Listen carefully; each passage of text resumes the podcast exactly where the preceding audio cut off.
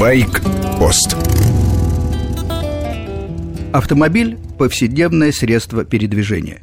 Детей отвезти привезти, тещу отправить на дачу вместе с рассадой и сеткой диетических яиц под задним стеклом. К покупке машины людей вынуждают обстоятельства. В то время как мотоцикл – это всегда полет мечты. Когда человек говорит, что купил мотоцикл, чтобы не стоять в пробках, это лишь часть правды. Предназначена она для несведущих. Любой задохлик-скутерок в пробках даст фору мощному мотоциклу.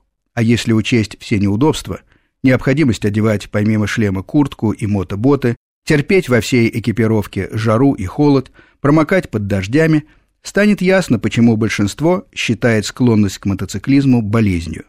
К счастью, таких больных становится все больше, и общество понемногу начинает к нам прислушиваться. Ездить на мотоцикле вовсе не означает ездить долго и счастливо. Это понимает и блондинка в большом внедорожнике, которая купила такую машину, чтобы не замечать ям и бордюров. Как раз такая дама не увидела моего друга детства Юрика и выехала ему на перерез со второстепенной дороги.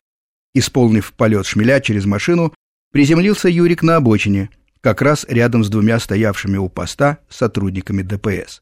Итог. Позвоночник мотоциклиста приобрел пару деталей из титана, виновной в аварии девушка оказалась симпатичной, но замужней, а разбитый в хлам новый Дукати Мультистрада сейчас ждет под брезентом распродажи на запчасти. Если вы хотите долго ездить на мотоцикле, совершенно недостаточно знать правила разъезда на перекрестках. Надо думать за других, и предвидеть ошибки окружающих. Главная цель – не быть правым при разборе ДТП, а целым приехать домой. Первоначально BMW занималась авиационными и мотоциклетными моторами. Чтобы выпустить свой собственный мотоцикл, компания в 1922 году приобрела фирму Otto.